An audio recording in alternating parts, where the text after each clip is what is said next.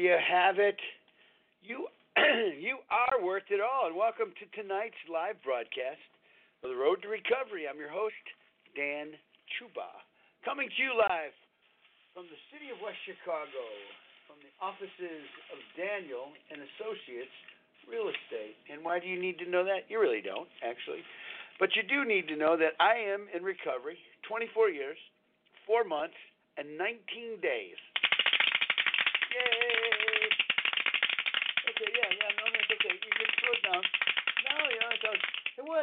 exciting. It is exciting for me. Every day that I remain sober is an exciting day for me. And I, I tell you, you can't make this stuff up. You can't even begin to imagine the wonders that I am enjoying sober in today's world. Now, let's do a flashback. You know, and the cool part of flashbacks are that they're only in memory. Okay? Because I don't have to go back to those days and times, at least ever again, maybe like that if I ever picked up a drink, but I certainly don't want to. But, you know, 24 years, four months, and 19 days ago, my third wife and I were on our way out, going through a divorce. We should never have been married, to be truth, truthful, the truth be known. We should never have been married. Why we married is part of the disease of what I suffer from. I don't have a drinking disease, boys and girls, moms and dads. I have a thinking disease. My best thinking got me drinking and kept me drinking, and my drinking kept me isolated from the rest of the world, and that's where I felt safest. That's where I thought I was the king of my own domain. And boy, was I one screwed up dude very much. You know, I was successful in the fact that I owned a real estate company, and business wise, I did pretty well. But I had no life as a person, as a human being. As, and that is what our duty and job and responsibility on this earth is. It is not to amass great sums of money, boys and girls. Okay? Just so you know that. It's not to do that. But that doesn't mean you can't do that. You can.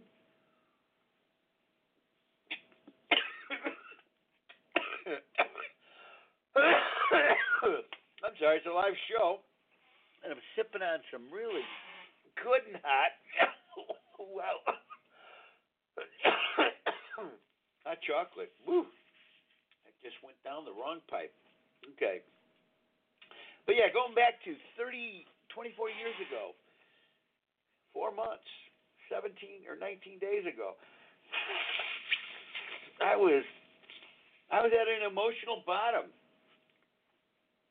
I was at the bottom of many things. I was financially broke. My company hadn't made a profit in a long time. I owed a lot of people money. I was begging people to loan me money. I would have said just about anything to get some money just to keep going more, even though it seemed like it was on a on a crash course to uh, failure. And I still have the same company, by the way, just so you know.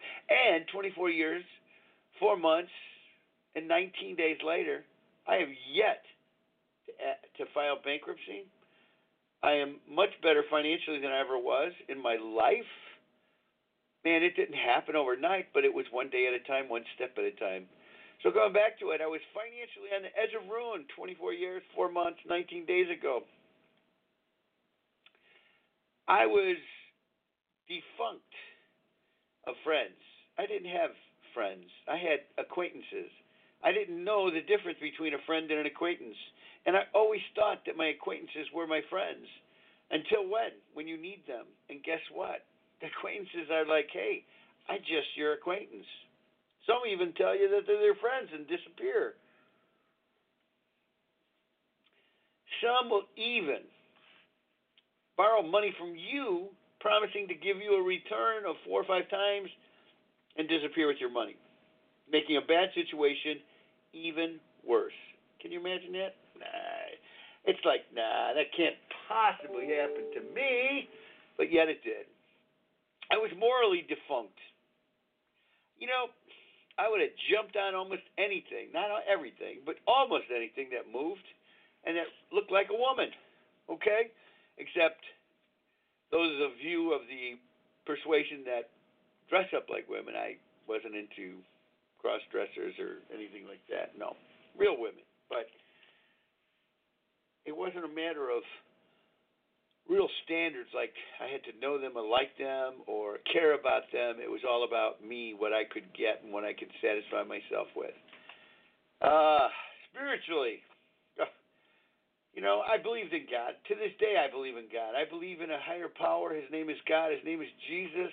I believe He's the Son of Man. I believe that He came to give humanity a chance at eternal life beyond this earth.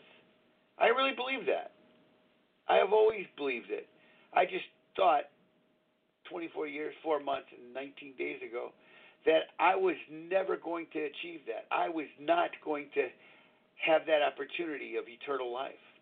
And I felt sad. I felt despondent and depressed. I thought that my life that I had been living, I knew it was reckless, had brought me to damnation. Let's just put it candidly damnation. Thank you, Steve. Thank you, Steve. I got to say thanks to my friend Steve for, for constantly updating the show. You rock, dude. Give my wife, give my wife, give my love to your wife, Orlinda. Yes, Steve uh, puts together our page on Road to Recovery dot club. So if you guys ever want to listen or check it out, it's nothing exciting. We don't post pictures. It's a very bland. You know, I don't know. Hopefully you'll get something out of this. You'll hear you'll hear some guy who talks about some of the problems he had. Might see some of the prob- listen to some of the problems I have. Maybe find a way out of your challenges. Maybe realize that you're not alone and that you're in good company. But yeah, spiritually, I thought I was defunct, so I didn't care. I I guess I was kind of like the devil in some ways. I didn't care about anybody else's feelings or anything. I mentally, mentally, I was, I was, I was broke. I don't know. I. Uh, it's in, it's it's a very helpless feeling to a very helpless feeling to think you have nothing nothing to live for. And I was there. I was really there. And I just, I wanted to die. I had two DUIs to that point. Third one takes away my license for a long time, if not forever. Okay? Two DUIs. I had three, I was on my third failed marriage and felt so damn unlovable. Unlovable. Who could love this guy? I'm one of 13 children. I have six brothers. I have six sisters. I sat Friday night, this last Friday night, my oldest brother, Leonard, is in charge of pads out in our area. And I don't know if you guys know what pads is. Um, you know, there's probably a term for it. Let's see if we can find what PADS is. Uh, what what the term stands for. Let's see if I can even find it. Let's see. Let's go current. No, not that. Let's get another page. There we go. Okay. Let's look up pads. And then we're going to find P A D S, pads. Pads. What is the pad? DuPage pads. Okay. Pads is the DuPage pads, at least. Let me tell you about DuPage pads. It's got its own website. Okay. The solution to end homelessness. When someone believes in you, everything can change. That's their their website, DuPagePads.com, I guess. Check it out. From here to home, DuPage Pads is so much more than a pad on the floor. This is not a forever life. DuPage Pat is an advocate for those who cannot advocate for themselves. This is a time in their life, not their whole life, ending homelessness one journey at a time. What if you have no bootstraps? DuPage Pads works with real people who want to help themselves, having a place to call home. You know? It's a a program of volunteers of volunteer churches and organizations that open their doors and put mattresses down for people that are homeless to come on from out of the cold and sleep. And it starts with providing a roof over your head.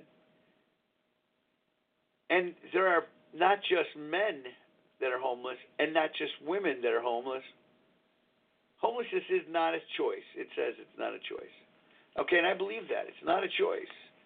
And there are children. There were three children in this group that we were watching in pads. And my brother asked, because they have to have, you know, I guess people who overnight sit and watch and take care of and provide, make sure that a safe environment is provided to those people that are staying in the pads overnight, staying at night. I was just wondering if there was an acronym for the word pads. I, I, I hadn't seen it, but it doesn't matter. It doesn't matter. It, it says what it is. Pads, I believe, are all over. There are not just one place, but there are many places, and they again, and they provide opportunity. What we do, let's see, pads part of what we do. Find shelter here. Let's see if we can find it. I was just hoping. Let's see the two pages doesn't state what DuPage County, what PADS really is. I mean, the acronym for it, but it doesn't really matter. It's a place where people rest their head if they have no place to stay. I was really surprised, by the way. I went and, and helped out. I started, my shift started from 11 o'clock and went to 3 in the morning. And, um, you know, they keep it in four hour stints so that, you know, it doesn't become you know, it's a volunteer, four hour shifts, volunteer. We played pinochle. My oldest brother played pinochle, and there was one other uh, woman there that joined us. So there were three of us. The woman was there to help the women because they're segregated, and the children, and then there is the men. And uh, some with special needs or requirements, like uh, wake up times. There was one that had a wake up call at five o'clock. We heard that there was one time a person that was allowed to come in after two and I guess it's because that's when their shift was over and they had pre uh, uh, registered that they were going to be staying there and they were given the okay. The people that are there have all all have IDs. These are not home. Uh, these are not. Uh, um, these are all identified people. I guess I don't know how to best put it. People that have IDs and, and are, are acknowledged and recognized. You have to have ID to get in there. And there are people that are not allowed back in because of their behavior. You know, and you there's a certain behavior that you have to have to be allowed into pads.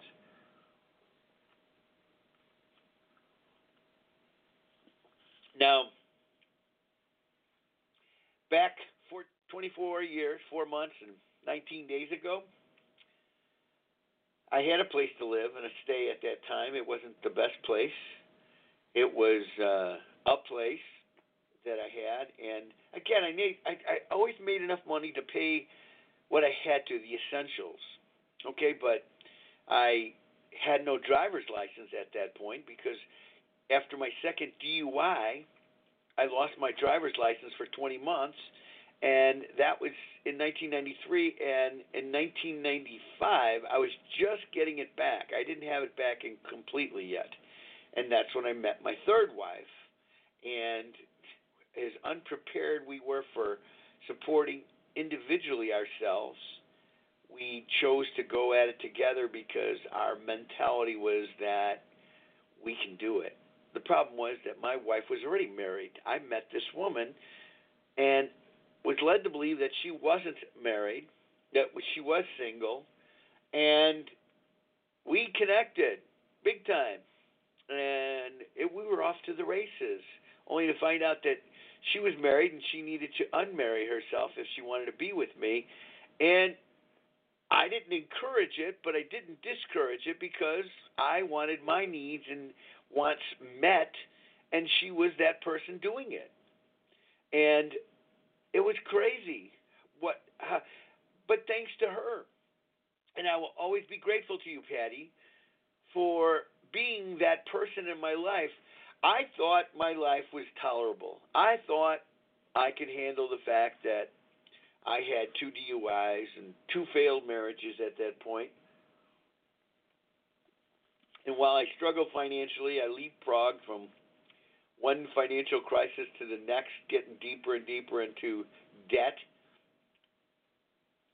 Um, yeah, it's amazing. I I had people that followed me and cared about me, but I didn't let them in or get close, and rebuffed their any attempts at helping me.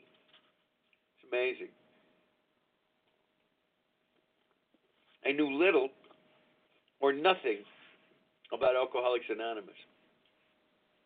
By the way, this is not an Alcoholics Anonymous show. I have to let you know. And it's a live broadcast. Did I say that? Oh my God, I got right into it without saying that. This is not a this is a live broadcast. It's a live broadcast being held here, and you can call in at any time and say, "Oh Dan, you're boring the hell out of me." "Oh Dan, I heard that story again." "Oh Dan, have you heard this story that I got to tell you? It's more credible." And I'll be like, "Oh yeah, tell me all about it." The number to call in is area code three two three five eight zero five seven five five. Now the story I'm telling you is my story okay? And you might hear it, and you might hear it, and it sounds different sometimes. Sometimes I tell you more information than others. Sometimes I tell you different information, but it's all true. I don't embellish it. It's really screwed up, you know.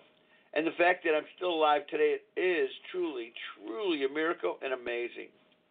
And not only that, but I got married last May, May 11th. And you know what? Today, being the 19th of January, February, March, April, May. We're eight months.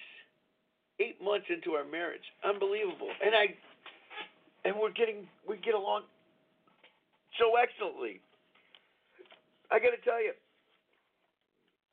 I love my wife in a way I've never loved anybody before. I have incredible respect for my wife. Okay? Not only as a human being, but as a woman. There's something. How about that? A woman.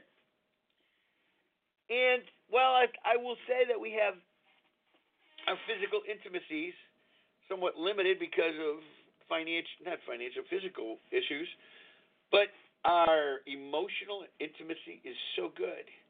It's wonderful.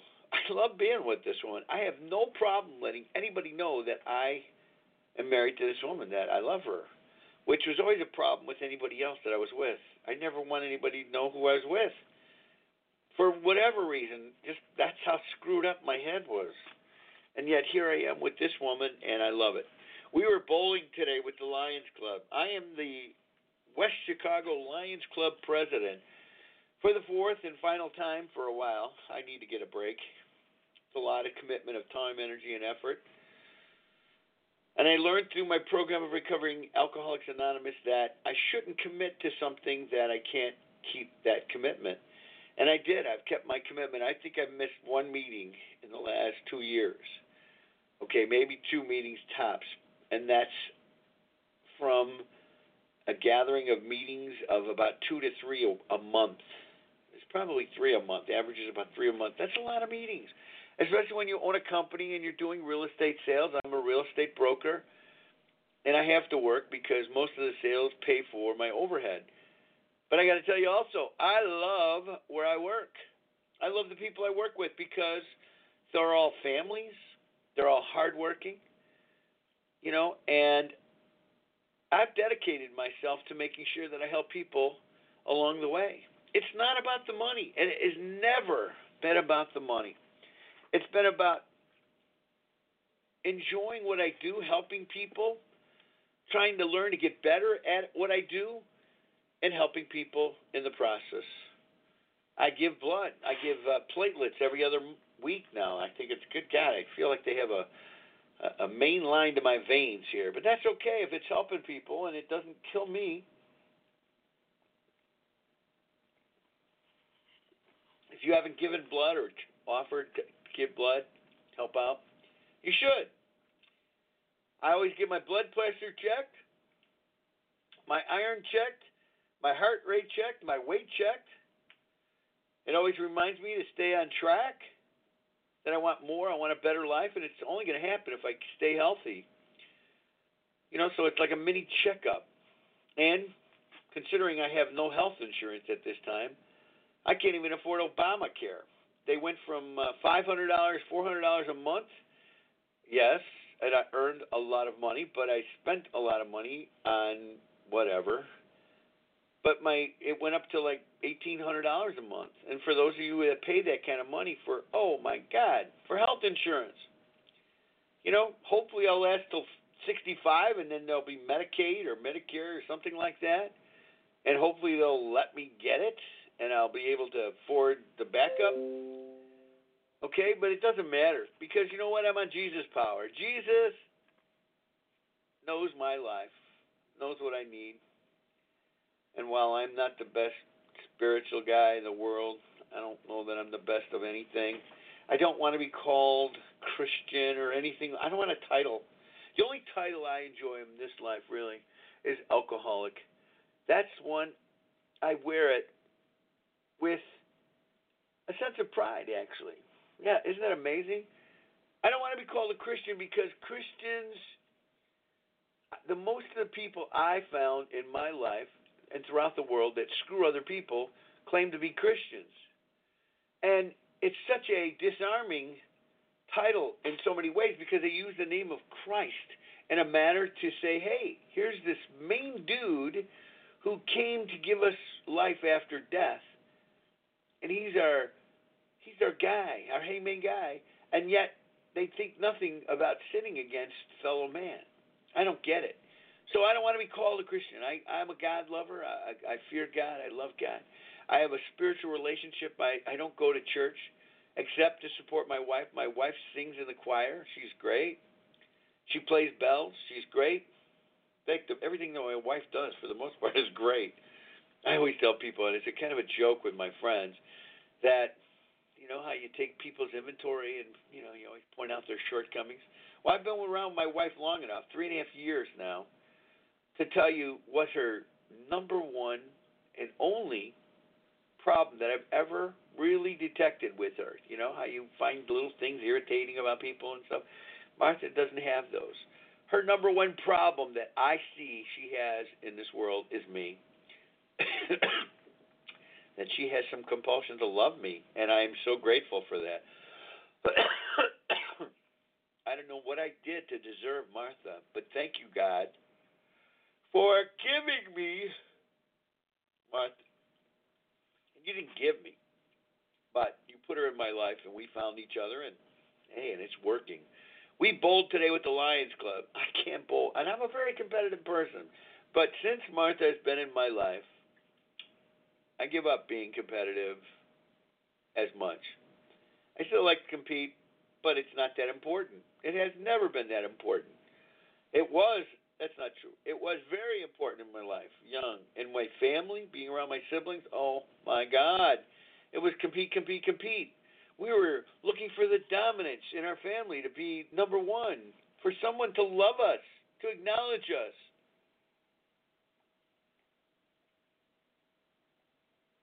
And I'm sitting here reading the topic. Acceptance is the key. Key to what? Key to recovery. Acceptance is the key. And we're going to talk more about acceptance a little bit. But I'm running, running off here because I like to run up. I go with what feels good for me. I've got a couple people again. I get all these people that say, "Yeah, Dan, I want to be on your show. I want to. I have stuff to share and and topics to talk about." And then I don't hear from them. So, but I'm sure when the time comes and we need to hear from them, they'll they will reappear and we will have them here and we will talk to them about what is going on in their lives. I met somebody that uh, works with PTSD people. I think she might be on next week. I wish they'd give me a little bit more advanced knowledge, but that's okay. If she does this, this will be great. PTSD is another mental disease. I believe I had PTSD from growing up with my father. Oh, and so we were talking about how I brought on the fact that I was doing pads Friday. I was doing pads with my oldest brother, and we were sitting there at the table, and it never ceases to amaze me that someone, and this person was the young lady that was joining us, and we were playing pinochle, and she made a reference to the two of us growing up in a family of 13 and how wonderful that must have been. Now, I got to tell you something. Uh, you know, yeah, beauty is eye, eye of the beholder, glasses half full, half empty. But the truth was that it wasn't a wonderful life. It wasn't a horrible life, and it could have been a whole lot worse, absolutely. but it had serious and, and challenging moments, of which my oldest brother, Leonard, was not privy to because he went to the seminary. He thought he might want to become a priest. And my mother loved that thought that she would become a Catholic priest. Okay? And he, being at the seminary, escaped a lot of the abuse and challenges that were put upon myself and my two or three remaining brothers that had to go work for my father at his place of employ. He owned a gas station, and we were his slaves. We were his unpaid, unrewarded slaves. It was our duty and responsibility to show up.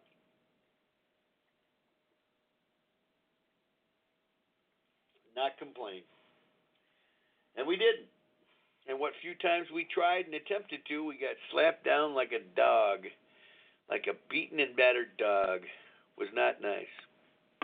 I developed a lot of bad habits growing up in that family. A lot of bad habits, many of which my brother, my oldest brother, had no idea supposedly of. And I have I have a brother, a younger brother than I am, that found recovery and was awesome. He was awesome in recovery. He held he was a sponsor, had meetings, didn't let things bother him, was kind of rolling along, doing really well. And then guess what? Stopped going to meetings. He doesn't talk to me anymore. That's okay. I reach out to him every once in a while and say hi. Doesn't mean he, he responds, but you know, but that's the, that's the disease of the mind, and the disease of alcoholism. Whether you are an alcoholic or a gambler, yeah, gambler. Can you be a gambler and have an addiction? Absolutely. Come on, people. Absolutely, positively.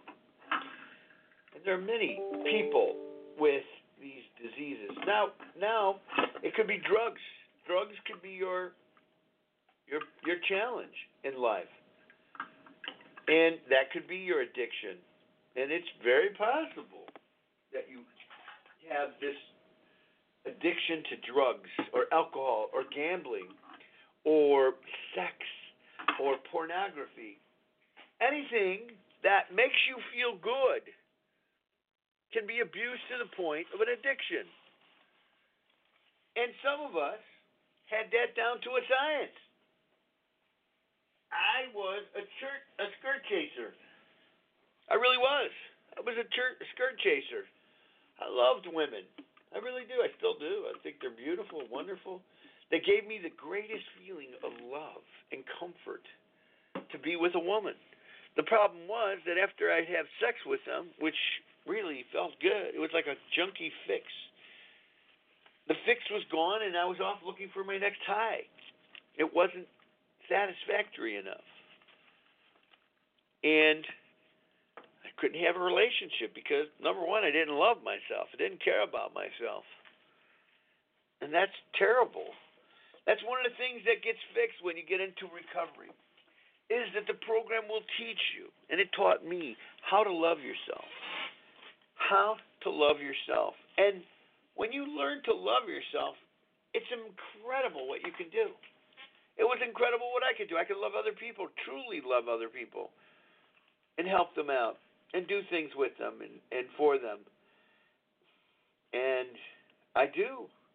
I do, I do, I do. And I and I keep at it and I try to because I know that it's a good thing for me to do I'd rather do good things than bad things because I'm totally capable of bad things, as we all are. But I prefer to do good things. Now, we were going to, and we did, we started reading the Thought for the Day book every time, and I usually want to start out with it, but I can't help it. Sometimes I just want to jump into a topic, which I did. But I, I, I would like to read the January 19th thought for the day. So I'm going to do that, and this is from the Hazelden book, 24 Hours a Day. You can get this any any AK, AA Alcoholics Anonymous club organization, whatever. Book's about I don't know, 12 to 20 dollars, depending on if you get a hardcover or not. And it basically goes covers the cost of printing and servicing. The only there's only one organization, I guess, in Alcoholics Anonymous that makes money, and that's the New York City Administration Office. Other than that, nobody makes money in Alcoholics Anonymous that I'm aware of. It is a program of of choice. It's a program of volunteer if you want it. If you don't want it, that's okay. And if nobody wants it, that's okay. It will never go away completely, entirely, at least not as long as I'm alive. If I was the last one carrying the torch, I would. It's meant so much to me. It's given me so much back. You know, you take a country western song where it says, Well, I lost my sweetheart, lost my job, a dog done run away again. You know, when you get into Alcoholics Anonymous or working a program in recovery, no matter what, there's Celebrate Recovery, by the way, and the Christian churches. And I don't say that Christian churches are bad. I just don't want to be known as a Christian. I wouldn't care less if people said, "You God lover, you," and I'm like, "Yes." You're that guy that loves Jesus, and I do. No matter how nutty and crazy and knuckleheady I do, I still believe in Jesus. I still believe in God, and I think everybody should. But you are entitled to believe whoever and whatever you want. But much like a country western song, when you're in recovery, the record player runs in reverse. And my dog came back, and my wife came back, and I'm back on on the employment line. And I got a house again, and I got a life again, and I'm paying taxes again, and life is better and sometimes great. And it's not enough to quit drinking. It's important to work on the four pounds or six pounds or eight pounds, seven pounds of silly putty in between my ears, called my brain, because I have a mental problem. And my mind wants to do crazy ass stuff. Some of it I learned as a kid. Again, you know, coming from such a big family, it's amazing the number of secrets. And we don't even know the, the full extent of secrets because we don't really talk to each other, family members. Some of us are still holding grudges and anger to the other one for perceived or real things that took place, happened in our lives. Isn't that incredible? I have better friends that are not family. I think a lot of people do. And that's sad because you are of blood. You would think that family would be blood. Now, today, a very, very, very sad newspaper, not newspaper, I was reading on the internet. I don't know if they have it. I, somebody, somehow, I'm getting the newspaper delivered to my office. I don't know why. I didn't ask for it, at least not that I'm aware of. I don't know that I'm paying for it. I hope not. And what do I like in the newspaper? Well, a couple things. I, I, I do like the main newspaper, which talks about the world world issues going on. And here's some national world issues. Here, this is pretty interesting. Harry, Meghan, Harry and Meghan to quit royal jobs. The couple to give up highness titles forego state funding. Good for them. They're not going to bow down to somebody like a dog for money. Okay? They're not going to play some stupid game. And I'm not saying that, no, I am saying it's probably a stupid game. Okay? That you have to listen to somebody tell you what you have to do and how you do it. That's one of the reasons why I own my own company. And I allow a lot of flexibility and freedom to the people who work for me because I want them to enjoy freedom of choice, I want them to make good choices and provide a nice income or job for their family. What's wrong with that? Nothing. And but you know, Meghan and Harry quit their jobs. One of the first things that I was told when I got into recovery was that I had to change my playgrounds and playmates. Okay? Playgrounds and playmates. And what does that mean? Playgrounds and playmates. Well, I couldn't keep doing the same things over and over again and expecting different results. I had to change what I was doing and who I was doing with because those people kept bringing me back to that situation that I wanted to no longer be part of. I hang around people now that drink, but not that much, and not and and not people that drink an excessive amount, unless of course I'm trying to hang with them so that I can help them get better. Okay. And in the attempt of helping them get better, it re- reasserts in my mind the need to get and stay sober, the need I have to keep working this program in recovery. And to remind me I don't want to lose it. I don't want to give it up. I I like where I'm at, what I'm doing, and the only way I'm going to keep it is by continuing to repetitively give it away. Okay? And it's true.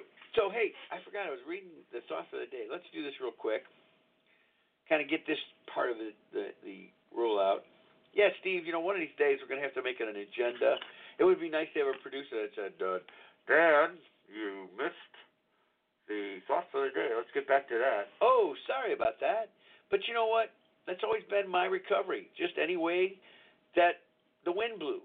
And wind blew some wonderful things in my past that I was planning to do one thing and then things changed. And we were talking about acceptance. What is the what do you mean by acceptance? Well, life isn't always fair. Dan's not always fair. You know, I told you I was going to read the Thoughts for the Day book over and over, and I keep like, like teasing you with what's to I'm to read, and yet I I walk away with it. And instead of you getting angry, upset, or anything, just accept that just accept it. Say, okay, well, I have no power or control over Dan. I have no power or control over the weather in Illinois or in this country. You know, we have power through voting, and if you don't vote, then don't complain. I don't complain. I don't vote. I already know what the end of the story is because I do believe in the Bible. And I ask people that, do you believe in the Bible? Do you believe in the Bible? Do you believe in the Bible? And the Bible says that thy kingdom come, thy will be done. You know, that that the higher power that we're going to destroy ourselves in this world. And it said, Beware of false prophets. And everybody points to religion and says, Oh, this religion and that religion and this religion. It's not religion, people. It's money. Look what's what's rising from this economy the false gods, the false prophets. They're telling us what to do to make money and how to be rich and financially well. Are they saying help other people? No. Are they saying take and make sure that we're feeding the poor and the and, and the less fortunate? No. Who's doing it? Well, usually the people with the least amount of money gives the most time, energy, and effort, and it's always been reflected in the Bible, even. But the Bible says that we will destroy ourselves and God will come and save the world. So it doesn't matter who I vote for because the outcome is going to be the same. If I vote for a bad person, they're going to take it and screw it up and God's going to come. If I vote for this person, they're going to take it, screw it up, and God's going to come and straighten it out. So I'm just saying, hey, God, I'll give you a jump start. Whenever you're ready, take it over. My mother is waiting for Jesus to take her. She is 93. She's lived a long life. She lives in an assisted living. And she wants to die. And how sad because while you're on this earth, and I hope I'm listening to myself years from now But we have a responsibility to do something with our lives. God leaves us on this earth for some reason. Make it count, people. Okay, thoughts for the day for January 19th, 2020. The AA thought for the day. On the foundation of sobriety, we can build a life of honesty, unselfishness, faith in God, and love of our fellow human beings. We'll never fully reach these goals, but the adventure of building that kind of a life is so much better than the merry-go-round of our old drinking life, and there's no comparison. We come into AA to get sober, but if we stay long enough, we learn a new way of living. We become honest with ourselves and with other people. We learn to drink, no, to think more about others and less about ourselves. And we learn to rely on the constant help of a higher power. Am I living the way of honesty, unselfishness, and faith? Holy cow, I did not read this before we start talking today and look at if this isn't what we're talking about. Meditation for the day. I believe that God had already seen my heart's needs before I cried to Him, before I was conscious of those needs myself. I believe that God has, was already preparing the answer. God does not have to be petitioned with sighs and tears and much speaking before He reluctantly looses the desired help. He has already anticipated my every want and need. I will try to see this as His plans unfold in my life. Prayer for the day. I pray that I may understand my real wants and needs. I pray that my understanding of those needs and wants may help to bring the answer to them. I pray that my understanding, that I may understand my real wants and needs. I pray that my understanding of those needs and wants may help me to bring the answer to them. My real wants and needs. What are your real wants and needs? What are your real wants?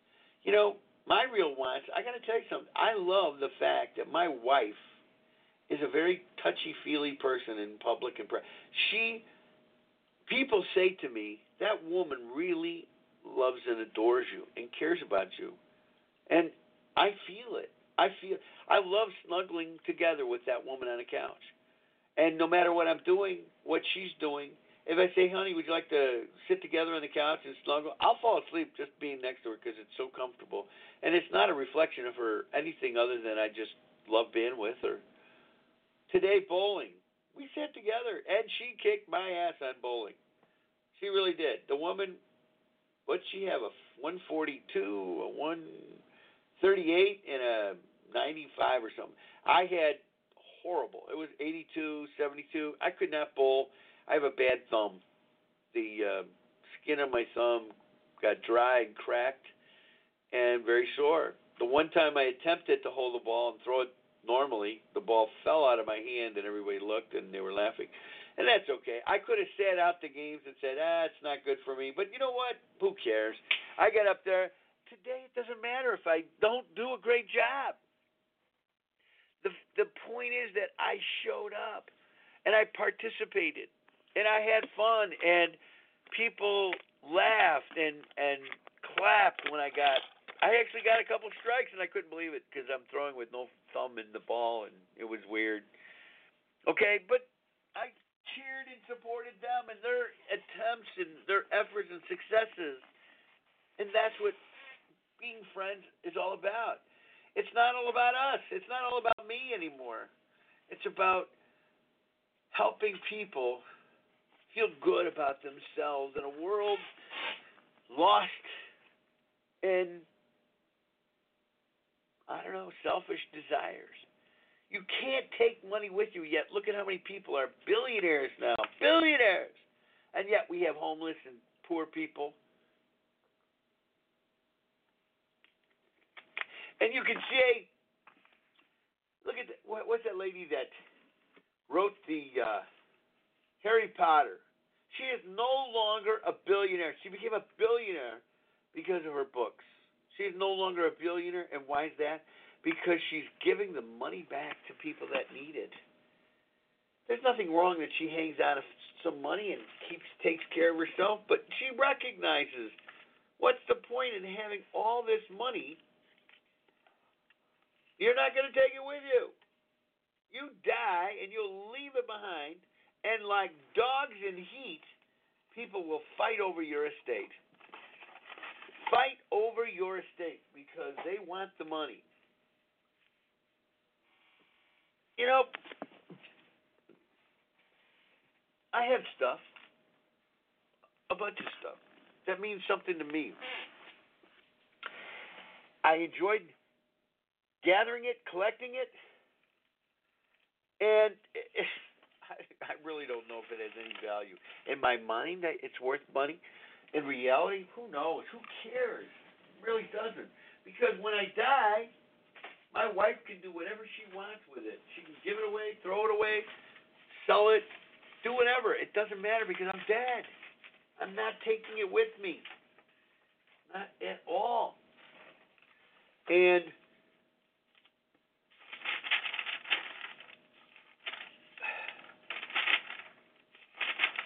if she calls my kid and says, "Hey, Dan, do you want this?" My son will say, "Hey, get a dumpster. Call one eight hundred got junk." Shameless plug for got junk. where's my bell? I promised to ring a bell when I start plugging things and people. There you go. Okay, shameless plug for got junk. Here's another one. Got some neat bells. Yep.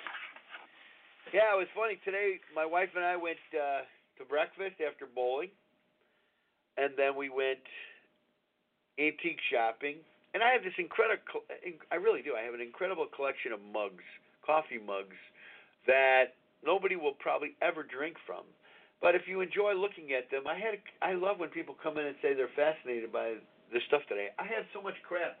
It's not funny. If you looked at my office, it is a collection of stuff that I find fascinating.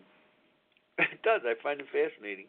And it's a good thing that I'm not wealthy because if I was, I told my wife I'd probably own a lot more crap.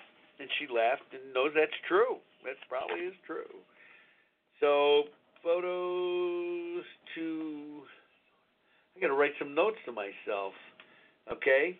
Uh, Batavia, Batavia. We're supposed to do that. Will do. Also, uh, appraiser. Got the appraiser coming out. Good God. Lester, Wednesday, 12. Yep, amazing. Uh, amazing.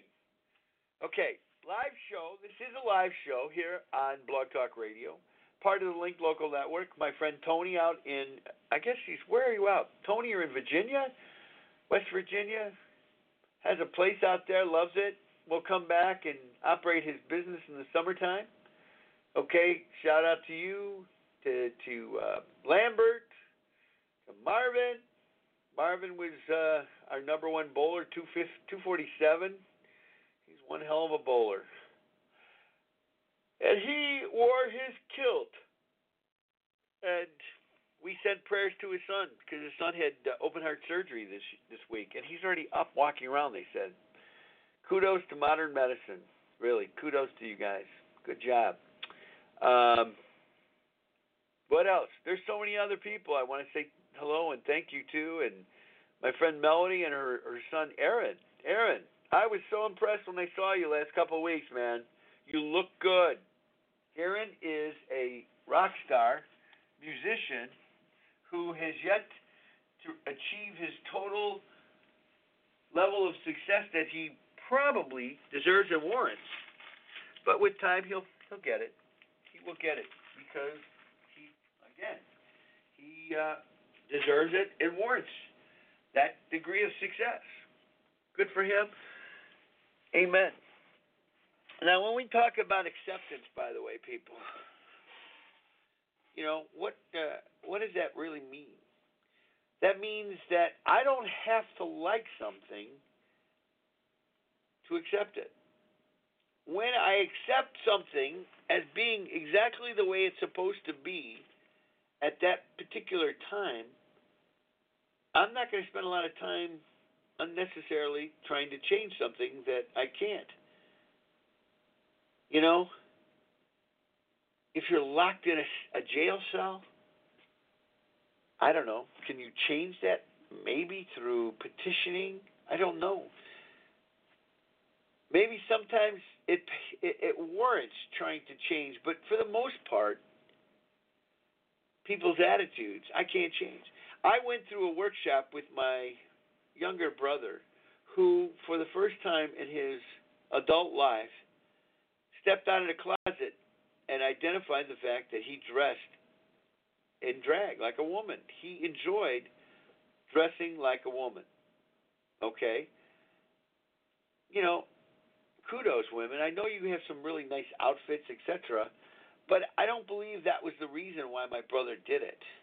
My dad was such a violent person to his family that I believe we repulsed the thought of being a man because the thought of us growing up being anywhere like this person that was my father, that was very repulsive. It was terrible. He was very, very domineering and mean and nasty. And yet, I know he had a couple of good parts in his heart. I don't give him enough credit for that.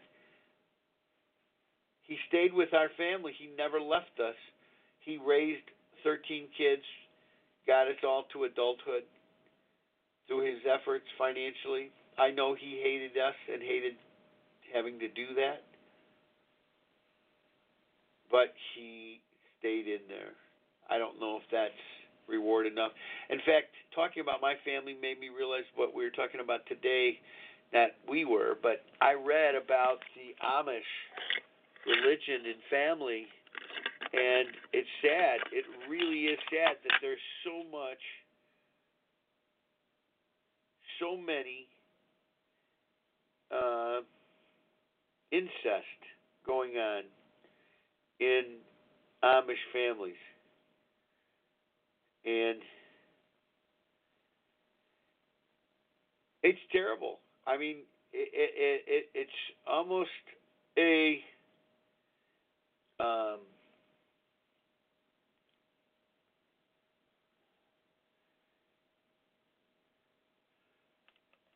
the Amish, it is almost an epidemic. They, there's 340,000 Amish people in the United States that they acknowledged, and they say one out of five or so. I don't even know what the numbers are, but there's a lot of sexual abuse.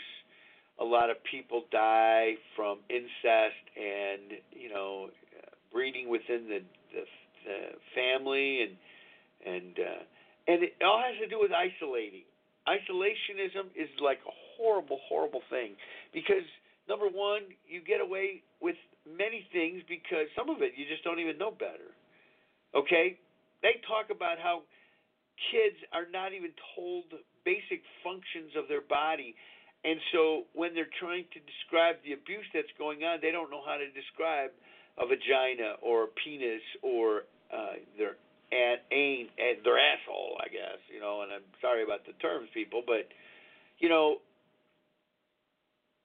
that's how isolated they are that they have that kind of life. And we you know, it's just sad. It really was. I read about it. It, it, it was a very long article. It was a sad article how people are given slaps on the wrist, told not to do it again, and yet the victims are chastised. The victims, the people that were abused, the women that were raped, the the sisters that were raped, they are held accountable for being a temptation to these people and creating a temptation, and it's wrong. But it is what it is. It's uh, yeah, it was very. It, it was it was part of the news today. I don't even know if I could find it in the news today a little bit. It's not not a read that you really want to read, but it it does tell you that in large families, so our family, I don't know if there was any incest. I I don't know that. Okay, I, honestly, I don't. I do know that there was some sexual abuse from an, uh, a man that uh, was a friend of my father's, and I guess that he was uh, doing something or attempting to do something to my sisters. But I'll be honest with you, I grew up in a family of 13 kids with six brothers and six sisters, and I knew little about my sisters and what went on in their lives. They were kept so far away from us, even though we lived in the same house, the same household, but we did not. The only time we saw each other was for dinner, and then everybody went off on their own way. It was pretty wild. And the boys, they got dragged off to the garage. We were the slaves of the of my fathers. We had to go to the garage. Yep, pretty amazing. We're coming up on the 8 o'clock hour, guys. My mouth is tired. I want to give myself a little break here. Okay, let's see if I can find that. Uh, is there anything here? Uh, so much sad things going on. Let's see what's going on here. Anything that we can point out to? Well, it doesn't matter. We're going to listen. We're going to take a break. I'm going to play some Marilyn Scott because that's what I do. I love listening to her. And I'm going to listen to start with If Today Was the Last of All Days. And I want you to think about it. What if today was the last of all days? If your last day of your life, what would you do on the last day of your life? Are you ready to meet your Maker? Are you ready to go beyond? Some people don't get that choice. Death comes quickly. Other people die slowly. You know, the longer I live, the closer I get to my death. It's true. But I'll tell you what, I've enjoyed the journey to this point. Never thought the journey in life could be this wonderful, and it's all because I stayed, got and stayed sober. Okay, so kick back and listen to Marilyn Scott, and we'll be back with more on the road to recovery with your host Dan Chuba. In about I don't know, give us about 20 minutes, even maybe half hour. Just relax a little bit, okay, and enjoy Marilyn Scott.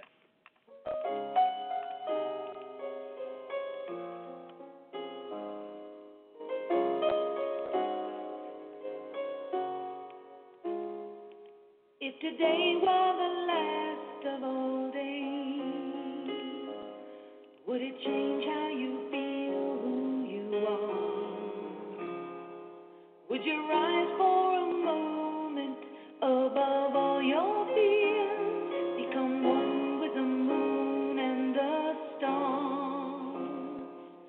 you like what you see looking down? Did you give everything that you could? Have you done everything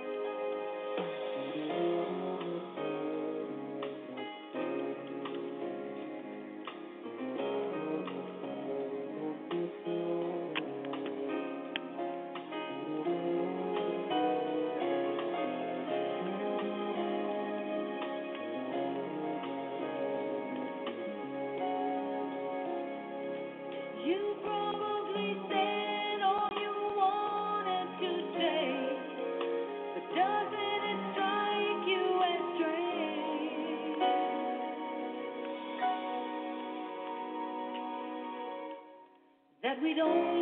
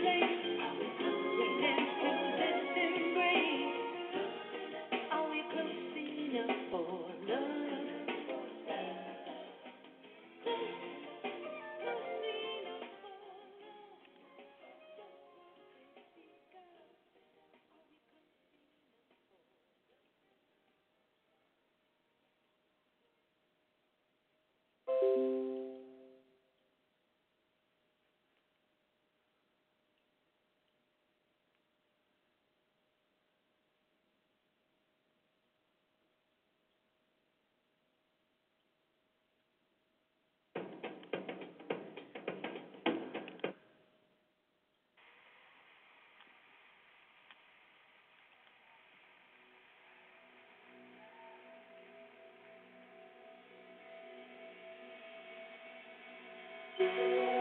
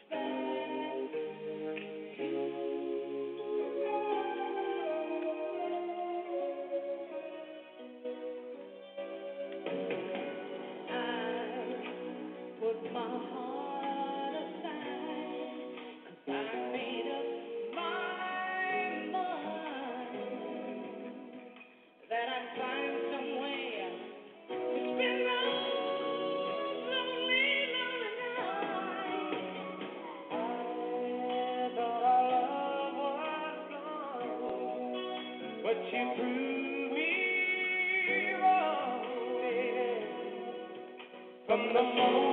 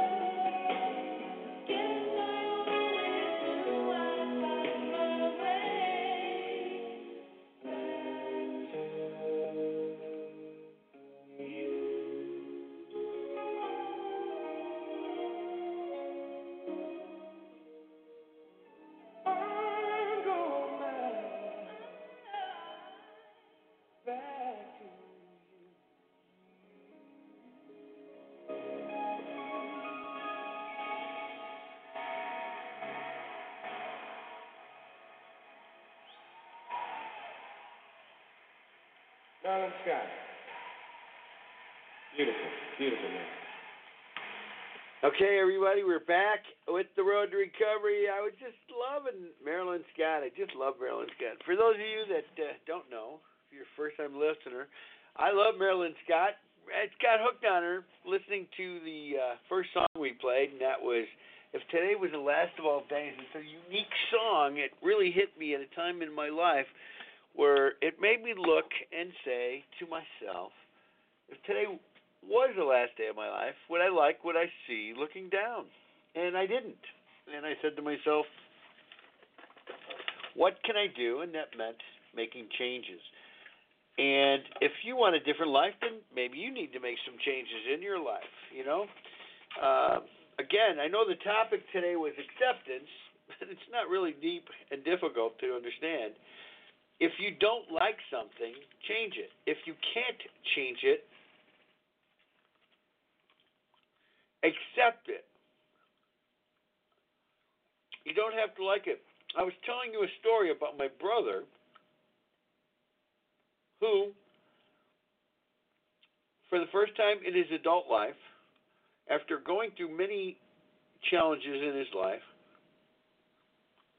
we did a workshop together. And upon completion of the workshop, he announced that he enjoyed dressing up like a woman every once in a while. Made him feel good.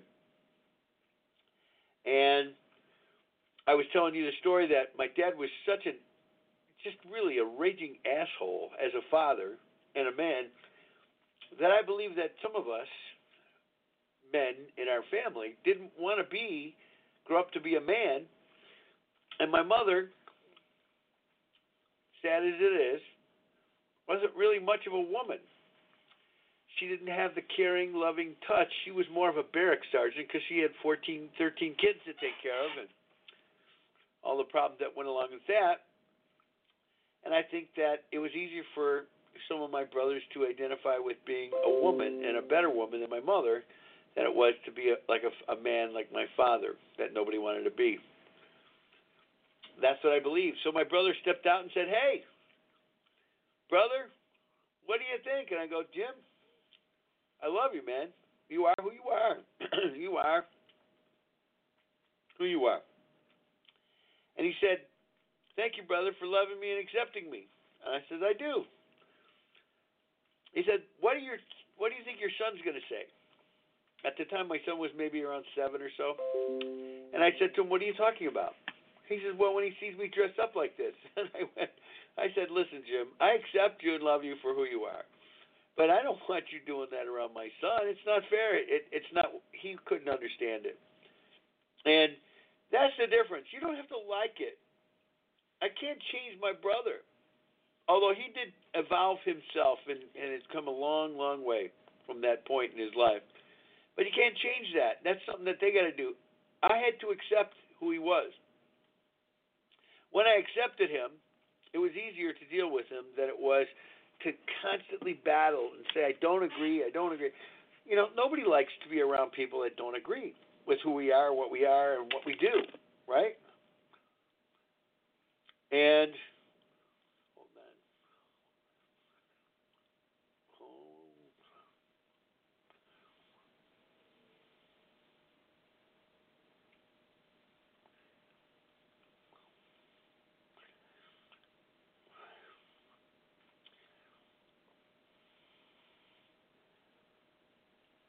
after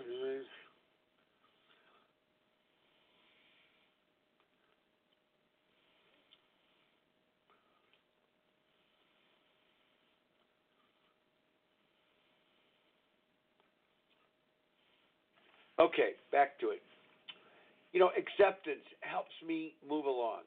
It instead of fighting battles, you know, like Don Quixote, fighting battles with imaginary creatures and things that I can't do anything about. When I accept it, I can move on and put my energy in things that I can do and make changes about. And that's really what the key to life and living is about is acceptance. Turn it over, let go and let God is what I hear people say. And while it may seem difficult to do that, it is such a rewarding thing to do. Okay? Let go and let God, and don't mess with things that you can't do. we're in the last five, ten minutes, fifteen minutes of the show.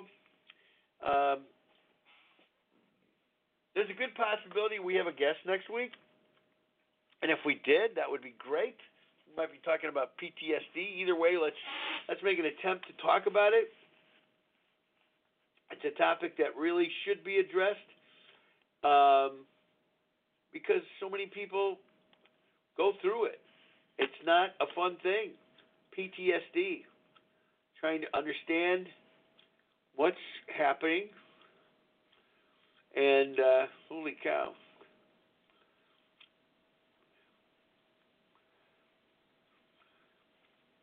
Yep, that's pretty interesting, boys and girls. Wow. Okay. That is pretty amazing. Okay, guys. Listen, I uh, hope you have a great week. If you need something, you can always call me. I have a toll free number, 1 800 427 5968. That's 1 800 I Ask You. And I look forward to helping you if you need some help. If nothing I can do is listen. Maybe throw some things that worked for me, and maybe they'll work for you. If not, maybe I can give you some ideas to direct you where you might get some help. Okay? I just hope that you have a great week, unless you have other plans. And, you know, it is important. It is important that you take life one day at a time, one step at a time, right? And whatever that means, okay? In your life. Yeah. All right, listen. It's easy to get distracted doing this thing, I swear. But listen, I'm glad you listened tonight. I hope you enjoyed the show. Be part of it every week. It's a live show. You have a way to call in. Area code 323 580 5755 here on the Road to Recovery Sunday nights from 7 to whatever, 9 o'clock p.m. Central Standard Time. Always looking for wonderful people to join me on the air. Okay? If it doesn't do anything for anybody else, it really is helping me, and that's what recovery is about: is taking care of ourselves and getting whatever we need to grow. I'm doing just that. Again, thanks for listening. Have a great week. Make sure you go out and hug somebody. Say hello first, though, and then hug them, and let them know that they their lives matter. Okay? Everybody's life matters. So does yours. Thanks, everybody. Good night. Hello, it is Ryan, and we could all use an extra bright spot in our day, couldn't we? Just to make up for things like sitting in traffic, doing the dishes, counting your steps, you know, all the mundane stuff. That is why I'm such a big fan of Chumba Casino. Chumba Casino has all your favorite social casino style games that you can play for free anytime, anywhere with daily bonuses. That should brighten your day a little. Actually, a lot. So sign up now at chumbacasino.com. That's chumbacasino.com. No purchase necessary. Group. Void were prohibited by law. See terms and conditions. 18 plus.